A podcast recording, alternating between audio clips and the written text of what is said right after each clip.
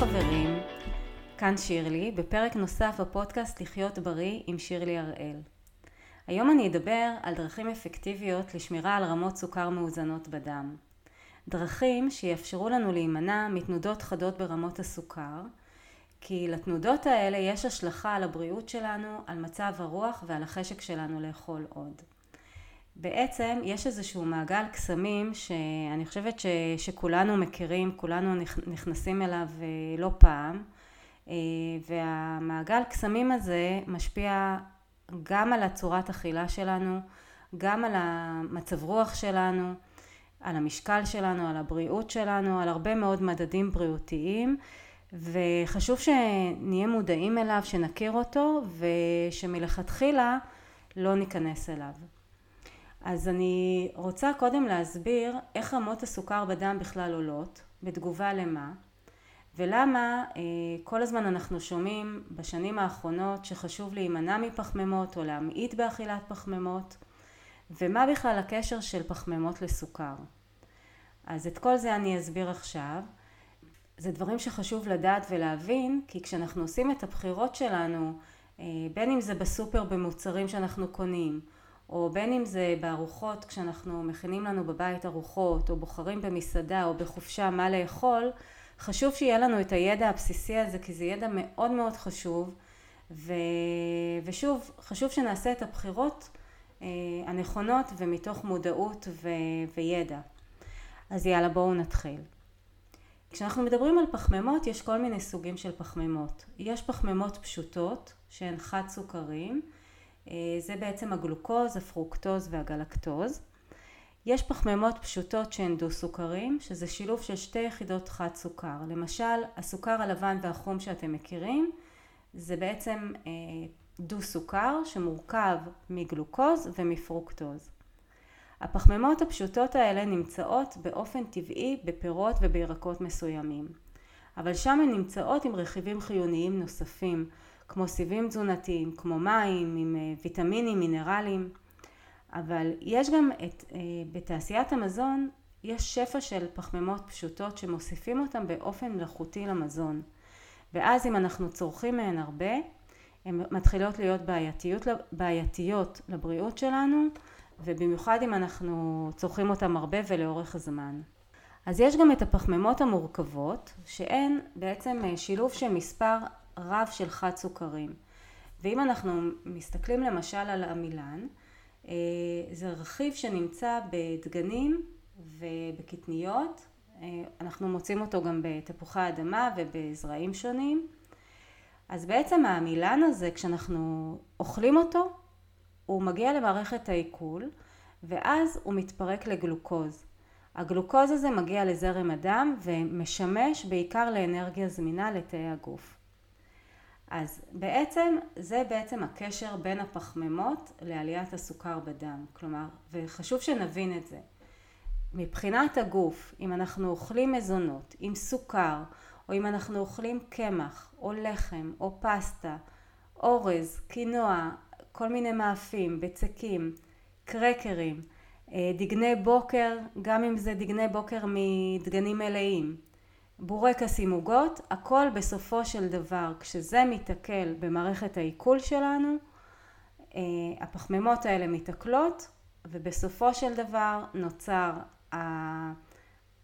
רמת הסוכר בדם עולה. ויש פחמימות שמעלות את רמת הסוכר בדם יותר מהר ויש אה, פחמימות שיעלו את רמת הסוכר יותר לאט יש מושג שנקרא אינדקס גליקמי, שהוא מדרג את הפחמימות לפי קצב עליית הסוכר בדם. כלומר, מרגע שהן מתקלות במערכת העיכול, כמה זמן אה, הסוכר אה, בדם מתחיל לעלות. ויש גם אה, מושג שנקרא עומס גליקמי. כלומר, גם אם אכלתי מזון עם אינדקס גליקמי יחסית נמוך, כלומר מזון שהוא מעלה את, את רמת הסוכר בדם יותר לאט, אבל אם אכלתי ממנו הרבה, זה אומר שרמת הסוכר בסופו של דבר בדם תעלה יותר.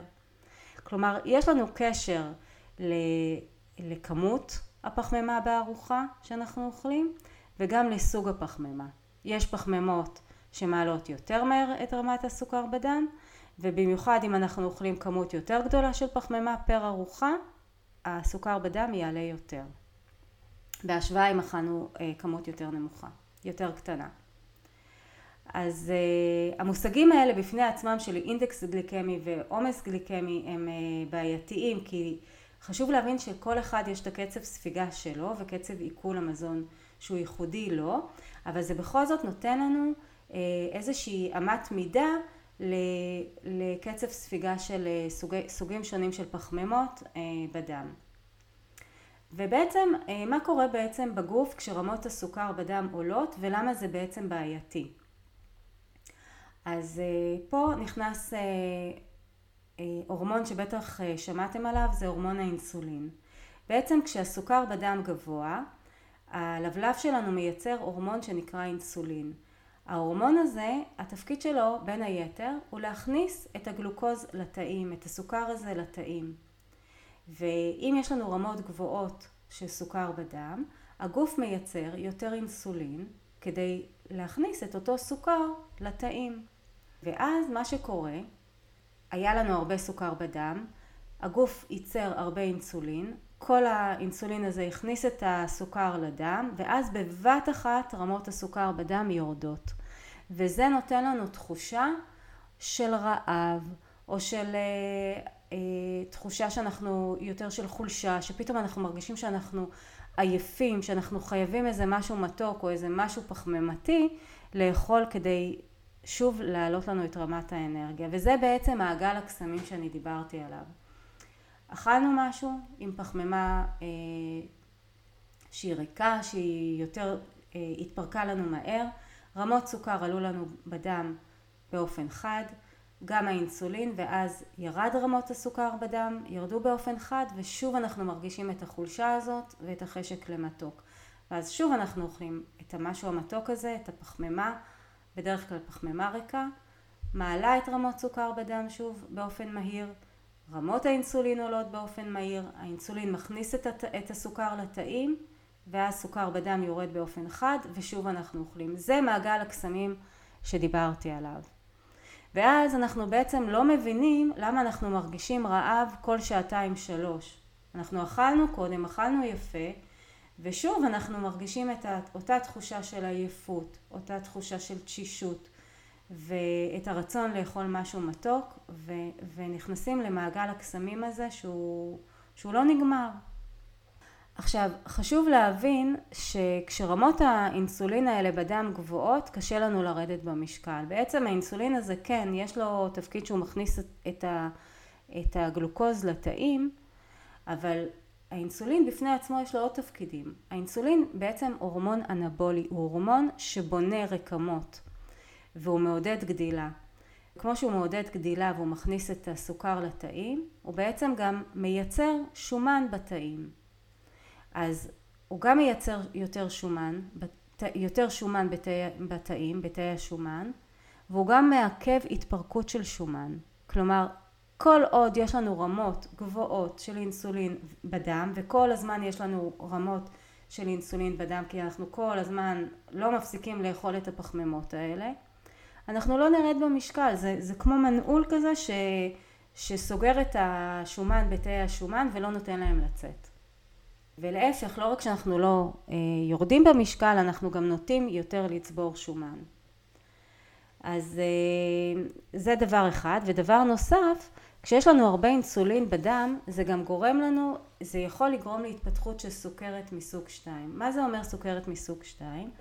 בעצם תחשבו על זה שאנחנו אוכלים אה, כל הזמן את הפחמימות האלה, רמות סוכר בדם גבוהות ואז כל הזמן הגוף צריך לייצר יותר ויותר אינסולין. באיזשהו שלב התאים כבר נעשים קצת אדישים לאינסולין הזה. כלומר אה, הם מפתחים אליו איזשהי סוג של עמידות.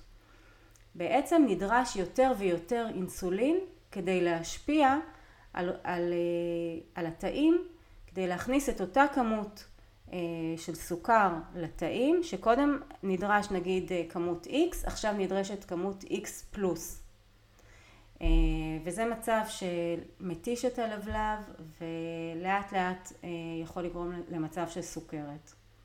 אז השאיפה שלנו היא שרמות הסוכר בדם יהיו כמה שיותר מאוזנות, אנחנו רוצים להימנע מהתנודתיות החדה הזאת ואנחנו רוצים להיות בטווח הרצוי של סוכר.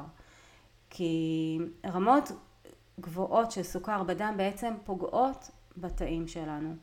הן גם גורמות לנו להזדקנות של הגוף, הן גורמות לכבד שומני.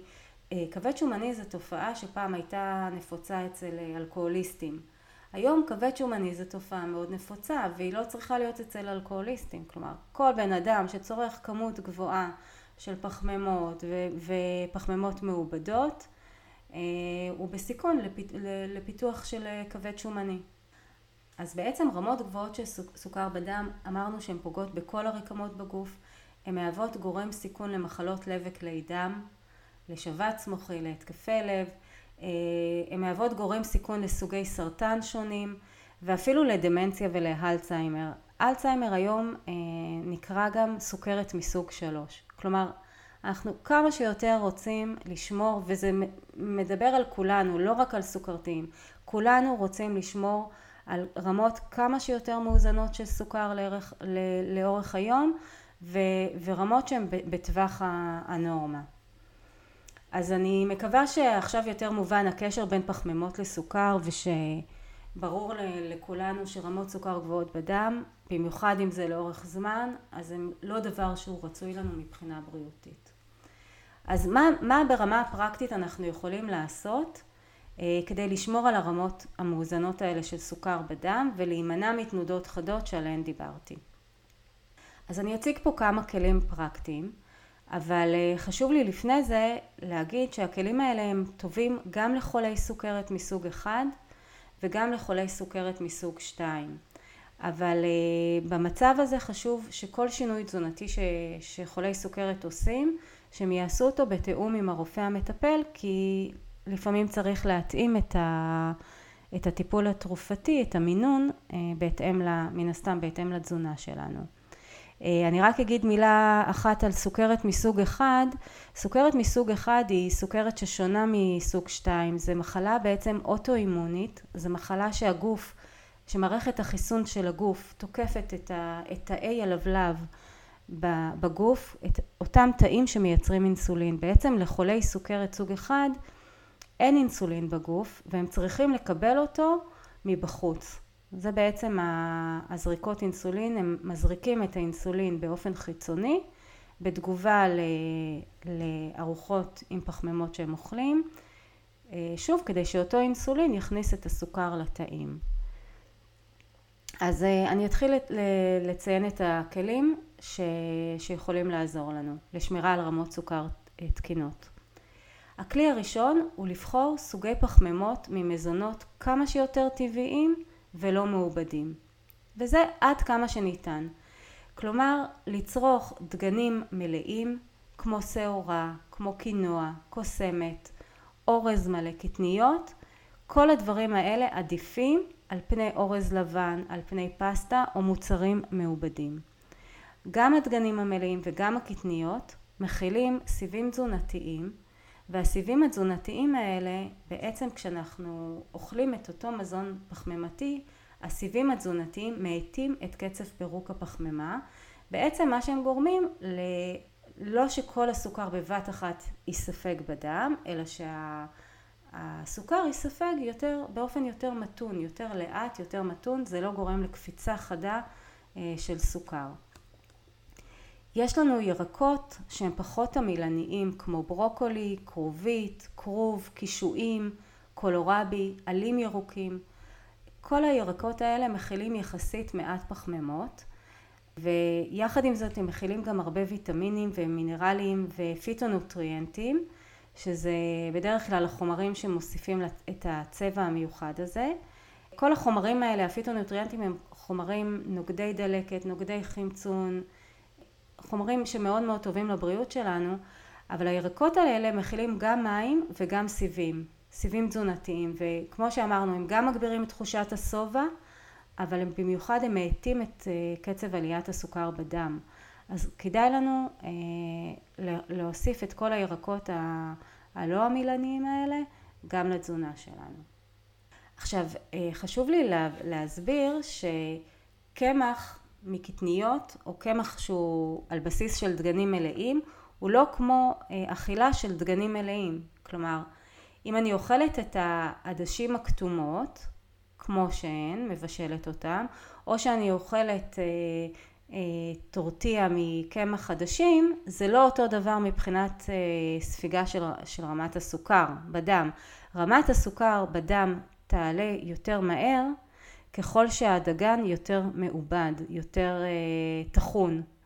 אז טחינה לקמח מעלה את רמת הסוכר בדם יותר, יותר מהר, מאשר אה, לאכול את הדגן השלם בשלמותו. אז איפה שאתם יכולים לאכול את הדגנים המלאים או את הקטניות באופן מלא ולא טחון, זה עדיף. גם עדיף על פני אה, קמח אה, מקטניות, עדיף על פני פסטה, יש פסטות אפונה ופסטה מעדשים, עדיף לאכול את האפונה בשלמותה, עדיף לאכול את העדשים בשלמותם. הכלי השני זה לאכול את הפחמימות בכמות מתונה פר ארוחה. דיברנו מקודם על עומס גליקמי וזה בא לידי ביטוי פה. לא כדאי לנו להפריז בכמות פחמימות פר ארוחה. אלא אם כן שוב מדובר בירקות, אה, ירקות שהם לא עמילניים, אז מלכתחילה אמרנו שהם מכינים כמות קטנה יותר של פחמימה ואז אין שום בעיה לאכול מהם יותר. אבל אה, אם אנחנו מדברים על ירקות עמילניים כמו בטטה אה, או תפוח אדמה או אורז ופסטה אז כדאי שהם יהיו בכמות של רבע מהצלחת בארוחה. ואם אתם אה, צמחוניים או טבעוניים אז שילוב של דגנים עם קטניות וזה צריך להיות בערך בכמות של חצי מהצלחת. הכלי השלישי שאני רוצה לדבר עליו הוא להוסיף חלבון וירקות לארוחה שמכילה פחמימה. כלומר, אף פעם השאיפה שלנו היא לא לאכול את הפחמימה לבד. תמיד כדאי לנו להוסיף חלבון וירקות. אז אה, אם אמרנו שרבע מהצלחת יהיה פחמימה, רבע נוסף יהיה מנה של חלבון, כמו עוף או דג, אה, והחצי הנוסף יהיה ירקות, לא עמילניים, בעיקר הרבה עלים ירוקים. אה, ההסבר לזה הוא שחלבון וסיבים תזונתיים של הירקות גורמים להאטה של ספיגת הסוכר אה, לזרם הדם. כלומר שוב במקום ספיגה מהירה וחדה של הסוכר זה גורם לסוכר להיספג הרבה יותר לאט ובאופן יותר מתון לזרם הדם. הכלי הרביעי, כלי כל כך פשוט ו- ו- והוא אפקטיבי, זה מדבר על סדר אכילת המזון. אנחנו יכולים להתחיל לאכול את הפחמימה, ואז את הירקות, ואז את, את החלבון, ואז קצב הספיגה של הסוכר יקפוץ. הסוכר יקפוץ הרבה יותר מהר בזרם הדם. לעומת מצב שאני אתחיל לאכול קודם את הירקות, אחר כך את, ה, את מנת החלבון ורק בסוף את הפחמימה.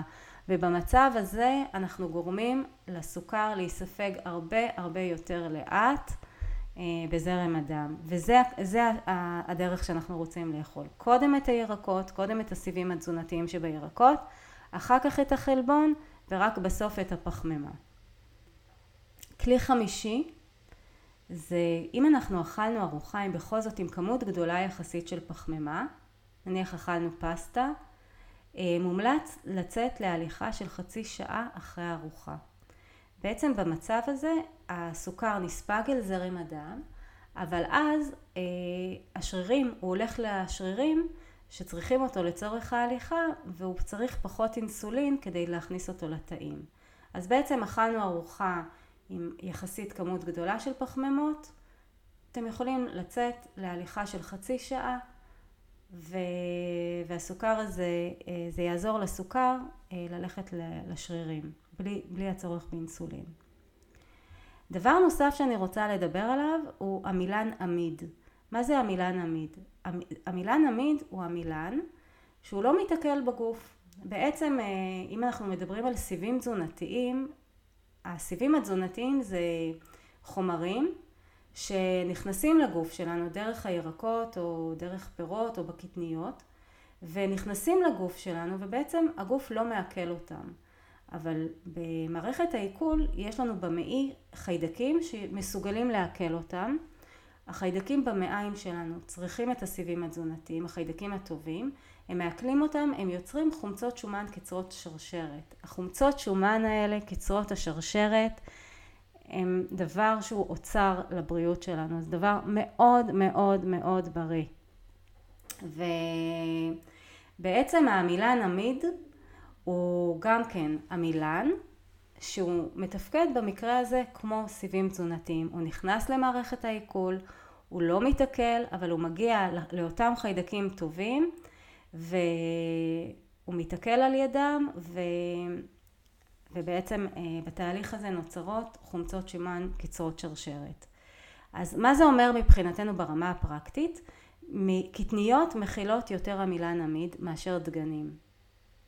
אז אה, כדאי לנו יותר לאכול, כדאי לנו לאכול קטניות, לכלול קטניות בתזונה שלנו וככה ספיגת הסוכר אה, תהיה יותר איטית. גם תפוח אדמה דרך אגב מכיל עמילן עמיד, אבל כדי ליהנות ממנו אנחנו צריכים לאכול אותו כשהוא כבר קר. כלומר אם בישלנו תפוח אדמה אנחנו צריכים לתת לו להתקרר, אה, אולי אפילו להכניס אותו למקרר ואז לאכול אותו קר כדי שנוכל, כדי שתכולת העמילן עמיד שבו תהיה יותר גבוהה ואז נוכל ליהנות ממנו. דבר נוסף שאני רוצה לדבר עליו זה ארוחת בוקר. בעצם אה, ארוחת בוקר לא חייבת להכיל פחמימה אה, ממקור של דגנים. היא יכולה לכלול ירקות, ירקות לא עמילניים, ואנחנו יכולים לאכול ביצה, יוגורט עם אה, קצת אגוזים, להוסיף לזה ירקות, או. סלט ירקות עם טחינה ואבוקדו, ושוב איזשהו מקור חלבוני וגבינה כמו שדיברתי או ביצה כי מה קורה לנו? בעצם במיוחד בארוחת הבוקר כשאנחנו אוכלים את הפחמימות האלה במיוחד משהו מתוק אז אנחנו אה, זה משפיע עלינו על רמות הסוכר שהן במשך למשך כל היום כולו. כלומר ברגע שאנחנו התחלנו את הבוקר עם שייק שהכנסנו אליו הרבה הרבה פירות או ארוחת בוקר שמבוססת אפילו על קוואקר אבל עם כמות אה, גדולה של פירות וסירופ מייפל, כל הדברים המתוקים האלה, רמת סוכר גבוהה מאוד אה, על הבוקר, גורמת לתנודות חדות, לעלייה חדה של רמת הסוכר בדם, ו, ואז אנחנו נכנסים לאותו מעגל קסמים שדיברנו עליו, של עלייה ברמת, ברמת האינסולין, ואז שוב ירידה חדה של רמת סוכר, שוב אותו מעגל קסמים שדיברתי עליו וזה נמשך למשך יום שלם. אז במיוחד בארוחת הבוקר תשתדלו לא לאכול משהו מתוק, לא להתחיל את הבוקר עם משהו מתוק, אלא לאכול ארוחה שהיא יותר מאוזנת. לקחת איזשהו מקור של חלבון וירקות ואתם תראו שככה גם תשבעו יותר טוב וגם uh, תמנעו את, ה, את התנודות החדות האלה ברמות הסוכר. דבר אחרון שאני רוצה להוסיף הוא קינמון. בעצם אה, קינמון, אם אנחנו מוסיפים את הקינמון למשקאות, לקפה שלנו או לתה, קינמון הוא גם יש לו טעם מתקתק והוא גם עוזר לנו לשמור על אה, רמות סוכר אה, מאוזנות בדם. הוא, הוא גורם להפחתת רמות הסוכר בדם. אז אה, זה משהו ככה נחמד להוסיף לתזונה, אתם יכולים לקפה ולתה שלכם להוסיף קינמון, זה גם נותן לנו טעם מנחם, טעם מתקתק, זה, זה משהו כיפי ככה להוסיף שאנחנו יכולים, אה, והוא גם עוזר להוריד את רמות הסוכר. אז זהו זה להיום. לפני שאני מסיימת חשוב לי גם אה, לציין שכל בן אדם מגיב אחרת למזונות שונים, כלומר לאותו מזון אדם אחד הרמות סוכר שלו יכולות אה, לקפוץ, להיות מאוד מאוד גבוהות, ולאדם אחר זה, זה לא ישפיע עליו כל כך. אז חשוב שנהיה מודעים לזה, במיוחד אה, אנשים שהם חולי סוכרת, הם גם אה, בדרך כלל מנטרים אה, בדם את רמות הסוכר שלהם, וחשוב ש, ש, להיות מודעים לזה, לראות איך אה, סוגי מזונות שונים משפיעים עלינו, ואיך הרכב שונה של ארוחה משפיע עלינו ומישהו שהוא לא סוכרתי ולא, ולא מודד את רמות הסוכר באופן קבוע בדם, תשימו לב להרגשה שלכם, איך אתם אחרי אכילה של מזון, של ארוחה שהיא עתירת פחמימות, איך אתם מרגישים ואיך אתם מרגישים אחרי אכילה של ארוחה שהיא יותר מאוזנת, כמו שדיברתי עליה היום. אז אם אני אסכם היום את הפרק הזה, דיברתי על הקשר בין פחמימות לסוכר, דיברתי על ההשפעות של רמות גבוהות או של תנודות חדות ברמות הסוכר בדם, על הבריאות שלנו, ואמרתי שאנחנו רוצים להיות כמה שיותר ברמה, בטווח הנורמל של, של הסוכר, אבל ברמה שהיא מאוזנת, אנחנו רוצים להימנע מאותו מעגל קסמים ומתנודות חדות ברמות סוכר.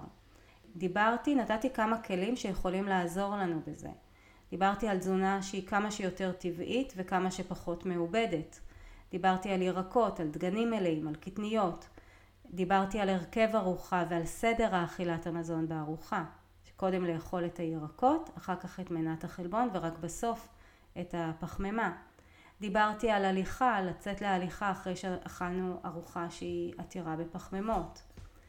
אה, דיברתי גם על המילה נמיד ועל קינמון ו, וגם דיברנו על ארוחת בוקר שכדאי מאוד להתחיל את הבוקר אה, בארוחה שהיא יותר מאוזנת ולא מכילה הרבה פחמימות, בטח לא פחמימות מעובדות. אז תשימו לב שאני לא אמרתי לכם להימנע לגמרי מפחמימות. יש אה, דיאטות שדיאטות קטוגניות שהן באמת מפחיתות אה, מאוד את, את אה, כמות הפחמימות. הן לא טובות לכולם. דיאטות קטוגניות בעיניי הן קשות ליישום והן לא, לא מתאימות לכולם. אז אה, מי שרוצה שבאמת יעשה את זה עם איש מקצוע מתאים, אני אישית מאמינה שאפשר וכדאי לצרוך גם פחמימות, אבל מאיכות, מאיכות טובה ובכמות שהיא מתונה. אז אה, זהו זה להיום. אם אתם נהניתם ונתרמתם, אתם מוזמנים לשתף את הפרק הזה ברשתות החברתיות. אני אשמח גם לשמוע מכם מה לקחתם אה, מהפרק הזה.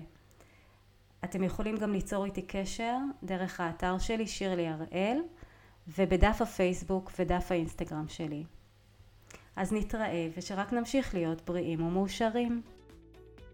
כל האמור בפודקאסט לחיות בריא עם שירלי הראל הוא בגדר מידע כללי בלבד ואינו מהווה טיפול אישי או ייעוץ תזונתי אישי.